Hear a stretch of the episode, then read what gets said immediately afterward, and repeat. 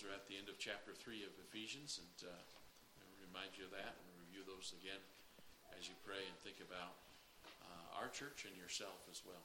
We'll ask the preacher to come. Amen. Thank you, Pastor. Amen. It's a blessing to be here tonight. And um, once again, you can take your Bibles open to the book of Ephesians, and we'll be in chapter number 5 tonight. The book of Ephesians, chapter number 5. And as Pastor mentioned, I hope you did your best, amen, to, as people came to your mind, to pray for them. And, you know, you may not pray for all four things, but you might just choose one of them um, and let God lead you um, about what a person needs prayer about. But we ought to pray one for another, amen. And I hope that you spent some time today praying for people just as you were busy doing this or that, as God brought people to your mind. And tonight I want to look at another very practical message, and these are just practical truths because as we mentioned, the church at Ephesus, not that it was a perfect church, um, not that you can't learn from the church at Colossae or the church at Philippi or the church at Thessalonica or the church at Athens or some of the other churches that were in the scriptures, but really the church at Ephesus, you have more written about it than any of the other churches. Um, in the book of Acts, you have Paul that spent there for two to two and a half years. He made two journeys there at least. You have the book of Ephesians that he wrote to it from Rome. Uh, the book of 1 Timothy and 2 Timothy, Paul wrote to Timothy, and he sent Timothy to go to Ephesus, and that was instruction that he gave them to help the church at Ephesus. And so there's a lot in the scriptures about that particular church. And if you have your hand in Ephesians 5, go back to book, the book of Acts for just a moment, and let, let, us read just, just a verse or two in Acts chapter number 19, um, because it's very interesting, a little statement that is mentioned about this church. Um, Acts chapter 19, it's where Paul, in verse number 1, the Bible says, having passed to the upper coast, he came to Ephesus. And so he is returning actually to Ephesus at this time. And he meets these men that had heard of the baptism of John, and he talks to them. But then look, if you would, down to verse number 8. It says, And he, Paul, went into the synagogue, and he spake boldly for the space of three months, disputing and persuading the things concerning the kingdom of God. But when divers were hardened and believed not, but spake evil of that way before the multitude, he departed from them and separated the disciples, disputing daily in the school of one Tyrannus. And so we see this um, opportunity, we see the opposition. But then read verse 10, it says, And this continued by the space of two years. Hear the next statement. So that all they which dwelt in Asia heard the word of the Lord Jesus, both Jews and Greeks. That's an amazing thing, isn't it? That when Paul stayed there in Ephesus and he preached and he taught, um, there's people debate whether Paul himself went out and came back um, or whether he just stayed there in Ephesus. That's really not a point of contention. But the fact is, is in that two years, that work in Ephesus, that church in Ephesus, caused the gospel. Not that everybody got saved in all of Asia, but everybody knew the gospel. And he didn't have Facebook, he didn't have live stream, he didn't have printing presses, but they had the power of God. And they had the principles that God gives in the scriptures. And that's why sometimes, even we as God's people, um, sometimes we, we look at things that we're doing and we say, is it worth it? Um, you just read what Paul spent time doing. What did he spend time doing? Every day, gathering a group of people together, and what did he do? Disputed with them. He taught, right? He had a group of people that he just taught the scriptures to. Um, they didn't have, you got to remember, they didn't have the Bible like we have today. But Paul was the apostle to the Gentiles. Um, the church was a mystery. The Bible talks about it being a mystery, a mystery, a mystery. And the apostle that God revealed that mystery to was Paul. That's why God used him to write all these epistles. And so Paul was spending all of these days gathering these people together and teaching what the church was, teaching what doctrines were, teaching all these things. I mean, could you imagine the book of Romans? I mean, we have it written, but Paul had to teach those things. And so sometimes we, we look at even like services like this. Okay, we, um, the word revival, and I know Pastor Matt just called it special meetings, and I appreciate that because revival is not something we can create, it's something only God can do. But there's a lot of value in God's people assembling together and hearing the teaching of God's word. It's called the foolishness of preaching, it's what God ordained. And many churches today have abandoned that. Um, because if they can't get 1,000 people, if they can't get 500 people, um, then they just don't do anything anymore. But God, God, it doesn't matter if there's just one person. Amen. If just one person wants to come and sit and say, Pastor Matt, teach me, he's going to teach. Amen. And I always tell people, you know, um, we're, doing, we're doing better than, than many tonight because Noah didn't even have this many. Amen. You know, and we have, we have, we have a bigger crowd than Noah had. Amen. And Noah had, Noah had to preach for 100 years. And so I'm not saying all that because I'm not discouraged. I'm not worried. I believe in the principle and the power of teaching and preaching the Word of God. And I'm glad that you came tonight to hear it. And so back to Ephesians chapter number 5, I want to show you another truth that Paul gave to the church at Ephesus. Remember, he was concerned for them because we read last night in Acts where he gathered the elders of the church of Ephesus and he said to beware because there'd be grievous wolves and even among themselves people would arise and cause division. And so he was writing these things to the church. And so in Ephesians chapter number 5, let's look at the first verse because it says, Be therefore followers of God as dear children. Okay, so Paul makes a statement here. He says to be followers of God. I want to ask you a question. Don't answer it yet, but I want you to think for a second. What would you say is a necessity if you're going to be a follower of someone? What is something you're going to have to do? Submit. Submit, that's a good word. Watch them, that's a good word.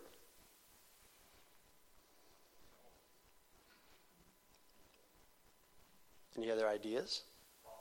Follow. That's getting really close, all right? You're really close. Uh, Madison, help me out for a moment, would you? All right, come up here and help me out, all right? You're, you're, you're intelligent, right? Don't answer honestly, okay? All right, okay. So if I tell you to follow me, all right? Follow me, all right? What does she have to do? Follow, but I'm looking for a word, an action word. What does she have to do? Thank you. Walk. You can have a seat, all right? She has to walk, right? Because if, if, if she's going to follow me and I'm walking, what does she have to do? No, I'm not. I'm not. I, I, this is. I, I just want to. I want you to see that in your mind tonight, because we're going to look in this chapter. And Paul started out and he said, "Be followers of God." Now, there's lots of people today that say they are followers of God, but they're missing something. They're missing the walk.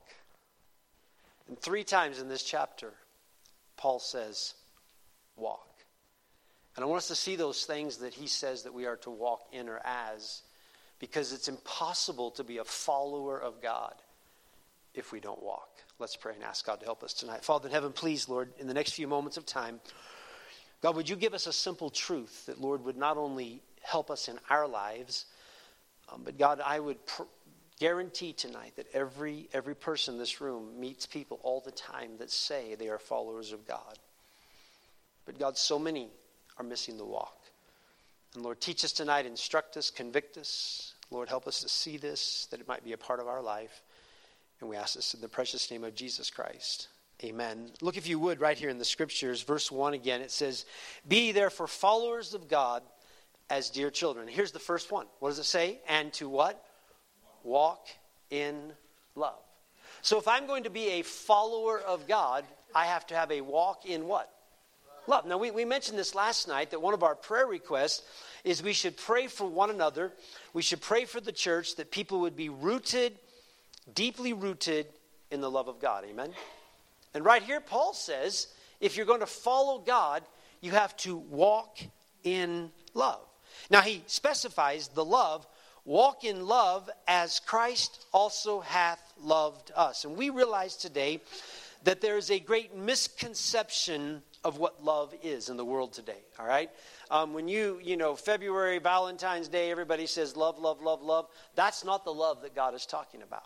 He's not talking about puppy love. He's not talking about love based upon feelings and emotions. Um, honestly, I believe when you study the scriptures, love is not a feeling. There is a feeling that can come from love, but love is not a feeling. Love is a choice. Um, that's the, you will at the end of this chapter. It talks about the home, And the husband is commanded to what? Love his wife.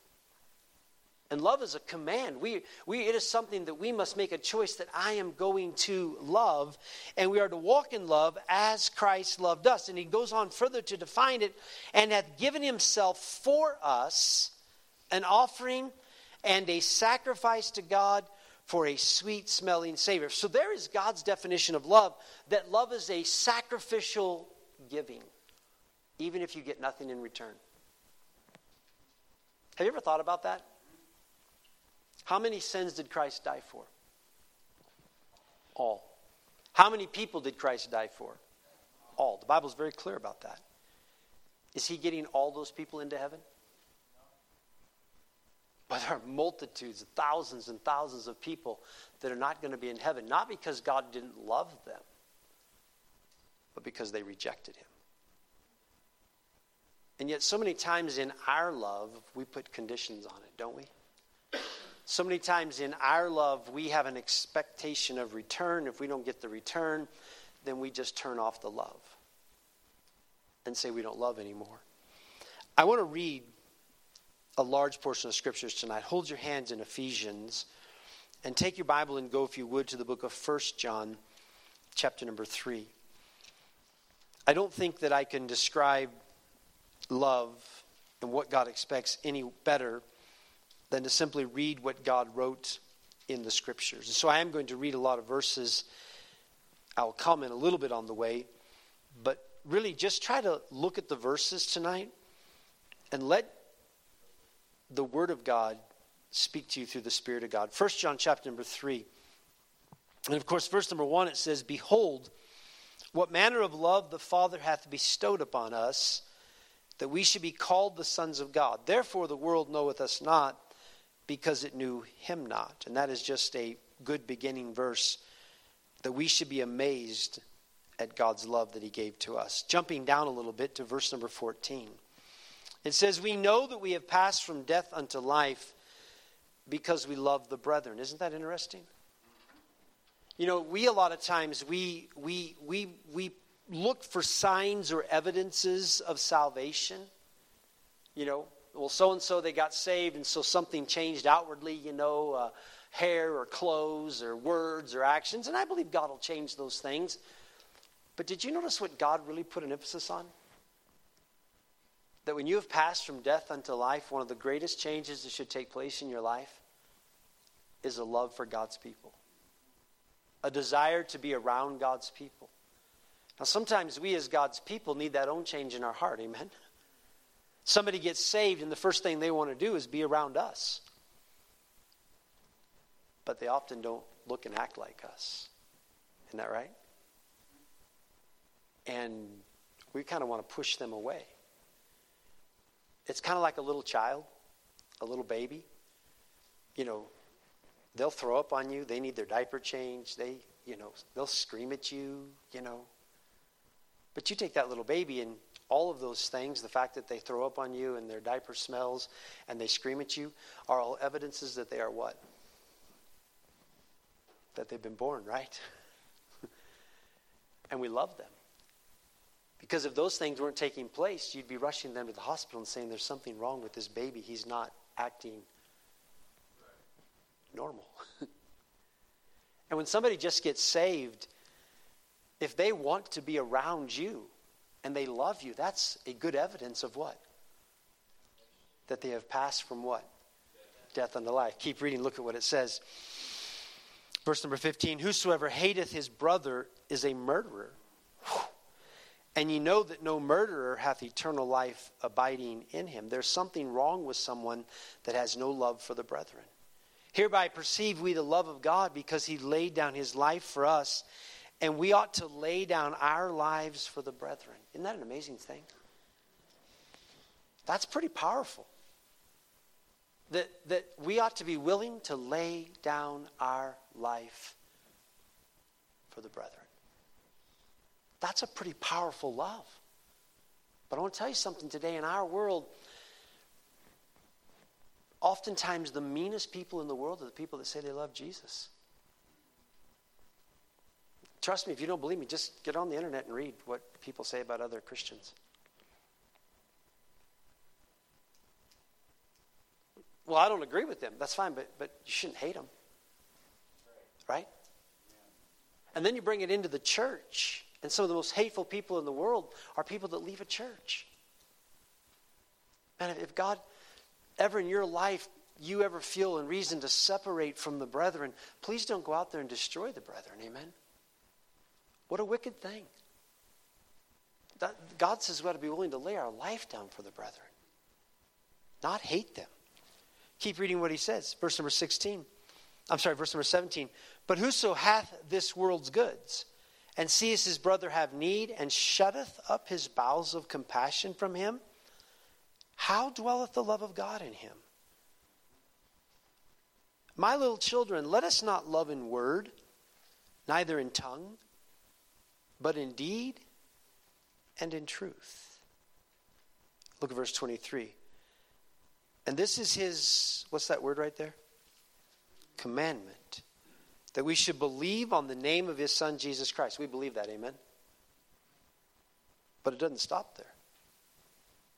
And love one another as he gave us commandment. Look over in chapter number 4 of 1 John,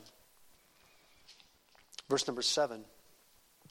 Beloved, let us love one another, for love is of God, and everyone that loveth is born of God and knoweth God. He that loveth not knoweth not God, for God is love. In this was manifested the love of God to us because that God sent his only begotten Son into the world that we might live through him. Herein is love, not that we loved God, but that he loved us and sent his Son to be the propitiation for our sins. Beloved, if God so loved us, we ought also to love one another.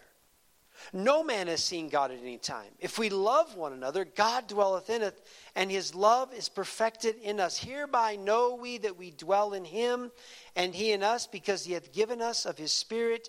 And we have seen and do testify that the Father sent the Son to be the Savior of the world. What is the evidence of the Spirit of God? Love one for another. Verse 15 Whosoever shall confess that Jesus is the Son of God, God dwelleth in him, and he in God.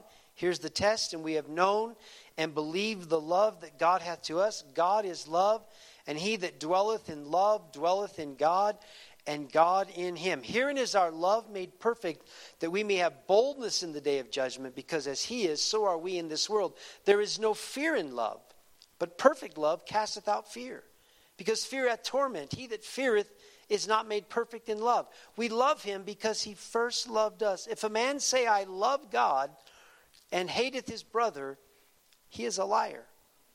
For he that loveth not his brother whom he hath seen, how can he love God whom he hath not seen? And this commandment have we from him that he who loveth God love his brother also. Chapter 5 Whosoever believeth that Jesus is the Christ is born of God. And every one that loveth him that begat loveth him also that is begotten of him. By this we know that we love the children of God when we love God and keep his commandments. And this for this is the love of God that we keep his commandments and his commandments are not grievous. How can we argue against that tonight? How can somebody say they love God and hate another believer? I didn't write it, God did. There's something wrong with our love. There's something we ought to get on our knees before God and say, Lord, I'm sorry. I, I was bitter. I hated that person. They might have wronged you. They might have hurt you. They might have sinned, and you can't love their sin. But, friends, you still have to have love for the person. Doesn't, love doesn't mean you allow someone to continue to hurt. Love doesn't mean you allow someone to continue to do wrong, but we often cross the line. And we begin to attack the person instead of the sin. In fact, sometimes it no longer even grieves us that they have fallen or that they're being punished. We almost step back in glee and say, Yeah, they had that coming. Instead of saying, Oh God, could you give them mercy? I'm just saying, when you read that, those verses, it's very challenging. And John chapter 13, you don't need to turn there, but John chapter 13 tells us, Herein shall men know that you are my disciples and that you have what? Love one for another. So, the first thing Paul says if a church is going to be the church that God wants it to be, we must guard this area of love. We must have true love one for another the love of Christ. It doesn't mean we tolerate sin. Actually, to be honest with you, true love causes us to go talk to the brother about his sin, not to everybody else about the sin. One of the greatest indicators that we're lacking in love is that we're not willing to talk to somebody about a problem we see in their life. But we're willing to talk to everybody else about it. That's not love. True love says, hey, brother, sister, could I, could I sit and talk with you? I don't want to hurt you, but I'm concerned about something in your life, and, and I'd like to just show you what the Bible says about this. You say, well, what if they get angry at me? You still love them. Amen? You don't go to them in a spirit of pride and arrogancy. It's a spirit of concern.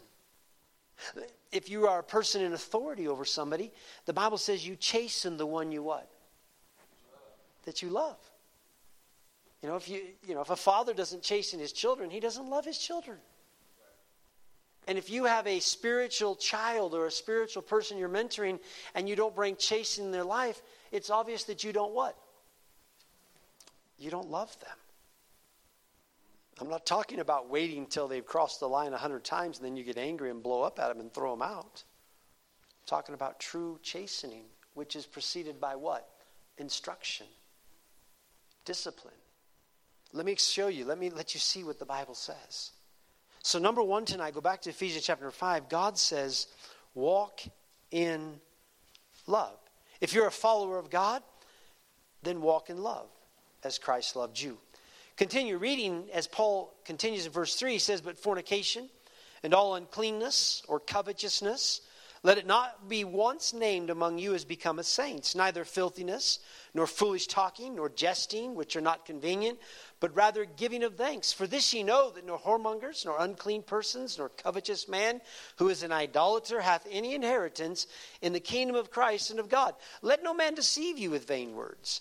For because of these things cometh the wrath of God upon the children of disobedience. So, all those things we just listed and read. And if you're not certain about some of those, look them up, study them. But, but God names these specific things of sin, and He says, don't have those things in your life.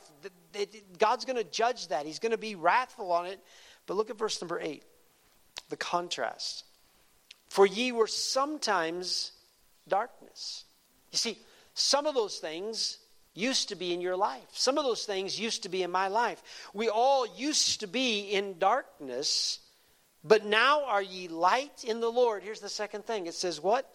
Walk as children of light. Now, I think the wording there is very important. It doesn't say walk in the light, it says walk as children of the light. Now, that's important because Jesus said, Ye are the light of the world.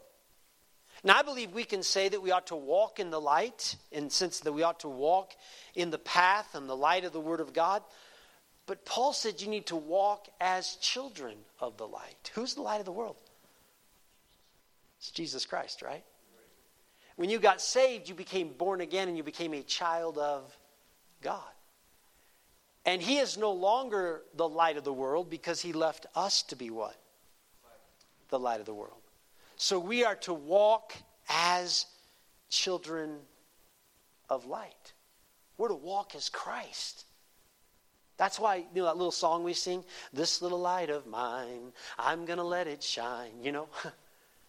That's a powerful song. Because we are to shine, we are to be Christ in this world. We are, we are to represent Him correctly. That's why all of those activities that we just read from verse 3 down to verse number 7, 7 don't be partakers of those. Ask yourself a question Would Jesus Christ do this?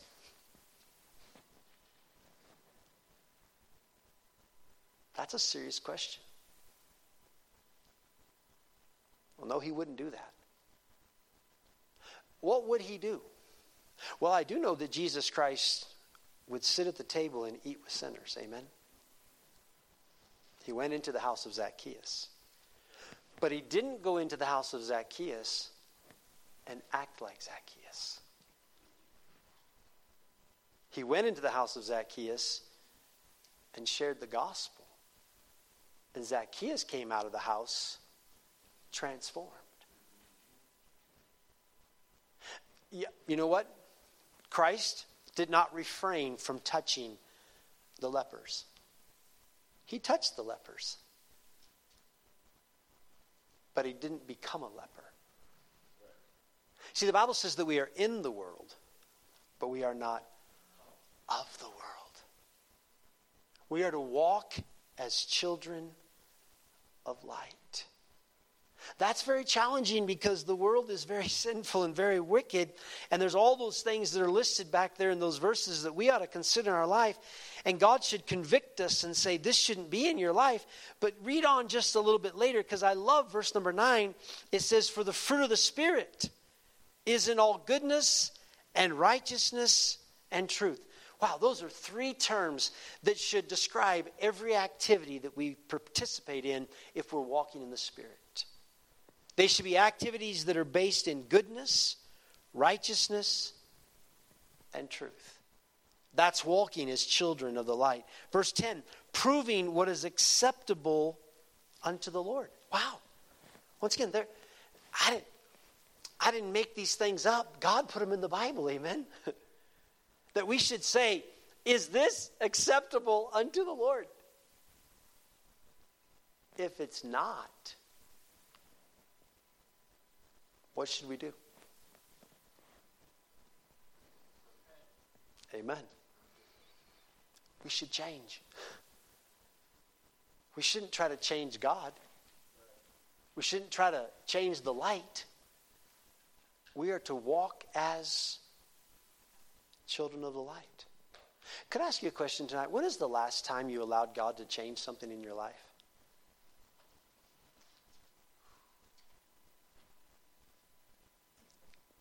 Is there anybody in this room tonight that's perfect? Is there any of us that are without sin?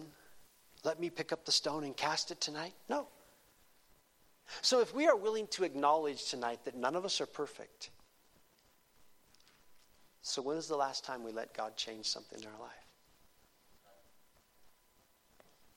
We sing the song, He's still working on me. Yeah, but are we letting Him transform us into His image? You know, sometimes we can go months, weeks, and years, and we're still the same. We're not any different than what we were a year ago. We haven't drawn closer to God in a sense where we allowed God to change us and take things that are in our life that are not acceptable and put them out. We're not getting fuller with the fullness of God. We're not letting Christ dwell in our hearts. That's why those things are important to pray. Now, I don't think it's my job or anybody else's job to walk around and try to figure out what anybody in this room needs to change. It's the Holy Spirit's job. But if we're not listening to Him, if we're not walking as children of light, then we're soon going to walk as children of darkness. Because darkness will overcome us. Read, read just a little bit more here. Look, if you would, at verse number 11. And have no fellowship with the unfruitful works of darkness, but rather reprove them. That's a hard verse, isn't it? But that's what God says. If you're going to walk as children of light, your life should reprove darkness. Because not only should your life be more like Christ, as you get more like Christ, one of two things is going to happen to the people around you. They're either going to come along with you and get closer to Christ, or they're going to hate you. Because when Christ began to reprove them, they picked up the stones and they wanted to kill him. If you walk as children of light, it will be impossible for you to live peacefully among the world. Sooner or later, the world's going to say, We don't like you. Now, you still got to love, amen? You still got to be kind, but you need to be firm. Verse 12 says, For it is a shame even to speak of those things which are done of them in secret. Could I, could I say kindly tonight, we've lost that shame, have we not? We are no longer embarrassed by sin because we've lost the walk in the light. Verse 13 says, But all things that are reproved are made manifest by the light for whatsoever doth make manifest is light. It's very easy as a Christian today to sit inside of our sanctuaries and complain and criticize the world. But the only reason the world is the way it is is because of the absence of light. Because light always rebukes the darkness. But today, what used to be considered darkness is now invited right into our own lives because we've let the light grow dim. And that's why Paul said to the church at Ephesus, and we'll see this a little bit more tomorrow night walk as children of light. Keep the light bright, that sin and darkness would be kept away. Is that not verse 14? Wherefore he saith, Awake, thou that sleepest, and arise from the dead, and Christ shall give thee light. Do we really want to make a difference tonight? We've got to wake up. We've got to say, Am I walking as a child of light? Or have I allowed my spiritual life to get dark I say I'm a follower of God, but I'm only walking in the shadows. I'm not walking as a child of light. I'm walking in the, the gray areas, going towards the darkness. Tonight, let our heart be challenged that God would convict us and speak to us and say, Could I clean you up and let you shine for me? You don't have to be mean. You don't have to be cruel. But oh, that we would walk as Christ walked. The last one that God gives us here in the scriptures is found in verse number 15. Because obviously there's a transition here because of the, the darkness, because of those terrible things, and we need to walk as children of light. Verse 15, Paul says, See then that ye walk circumspectly not as fools, but as wise. Now, that's pretty strong language. Do you like to be called a fool? I don't. In fact, the Bible even warns us to be careful of calling someone a fool. But God says the opposite of walking circumspectly is to walk as a fool. Circumspectly, to be alert, to pay attention, to be looking at what is going on around you, not to take your head and bury it in the sand, not to just close your eyes and say, I don't want to see what's going on. That's called foolishness. That's what God said. But rather, we are to walk as wise people people that know the scriptures, study the scriptures, see what is going on in the world around us. We know the heart of God and we, we search for truth and we say, God, open mine eyes, help me to see. And so Paul gives us some of the principles of someone that is walking circumspectly. What does verse 16 say? Redeeming the time because the days are evil. That's a circumspectly walking person redeeming the time, not wasting the days. Uh, you know, the Bible says someday we're going to give an account to God. If God knows every hair on our head, Don't you think God cares about every second? Have you ever wondered how much time we waste in doing nothing? I mean, I, I realize we have to relax. Don't, don't take me wrong. I realize that sometimes we need a little recreational type of bodily or mental things to entertain us for a few moments so that we don't, you know, over, overdo it. But probably this generation is the most wasteful time generation there ever has been. I mean, people are captivated by meaningless things, meaningless conversations, meaningless activities, and and it used to be people read their Bibles and studied and prayed and wanted to know about God and wanted to know things. And today, most people spend very little time redeeming the time. And yet, as the days get more evil, what should we do? We should do it more. So, so Paul says, walking circumspectly, redeeming the time because the days are evil. Verse 17, wherefore be ye not unwise, but understanding what the will of the Lord is. There, there's another truth about someone that is walking circumspectly. They're understanding the will of God. They, they, they really, if you come to them and say, What is God's will? Most people, I don't know. Well, how come we don't know the will of God? Don't you think we're supposed to? Aren't we supposed to know what God wants? Aren't we supposed I know we don't know the future, but have you ever even studied what the will of God is? Here's one of the things. The Bible says, in everything give thanks, for this is the will of God. Amen? Understanding the will of God, I'm supposed to be thankful. Amen? Give thanks to everything. Yeah, but you don't know how bad that was. well, I probably don't, but you can still be thankful. Amen? Well, how can I be thankful? Maybe you need to come back to the scriptures. Understanding the will of the Lord. Look at what else he says. Um, verse number verse number 18. And be not drunk with wine where is an excess, but be filled with the Spirit. It's a boy to be to be filled with the fullness of God not to be caught up in all the other things. Verse 19, speaking to yourselves in psalms, hymns, and spiritual songs, singing and making melody in your heart to the Lord. You know, Sam was talking earlier how there was a, a song in his heart, and I, I wish I had time tonight just to expound on that great truth. You ought to have a song in your heart.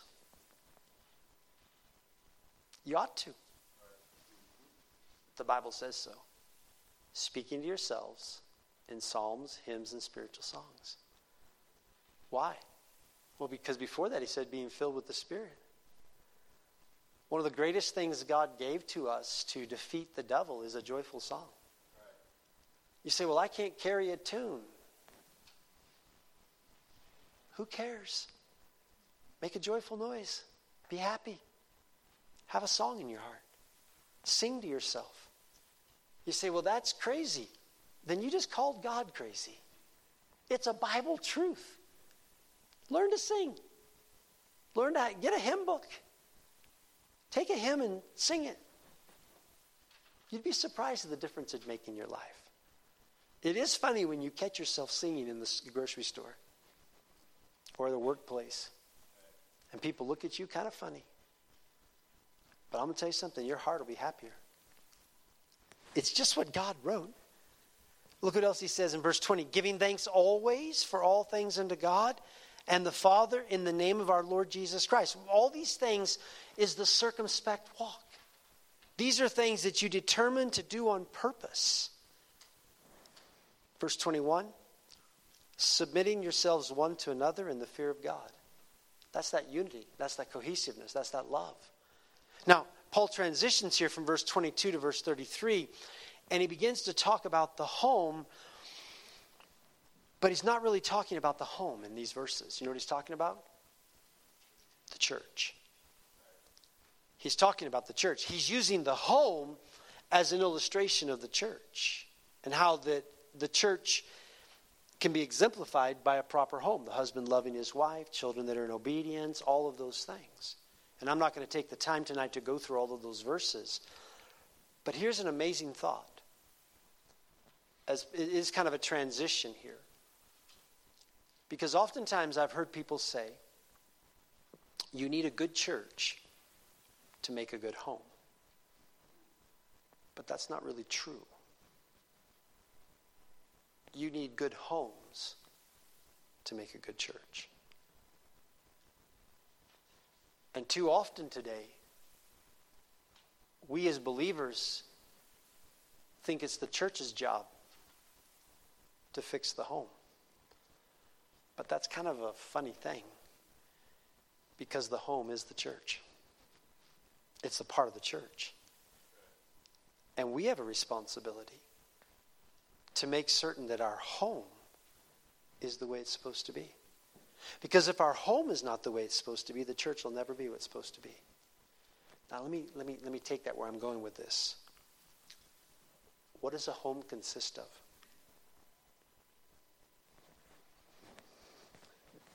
Is Dallas a home?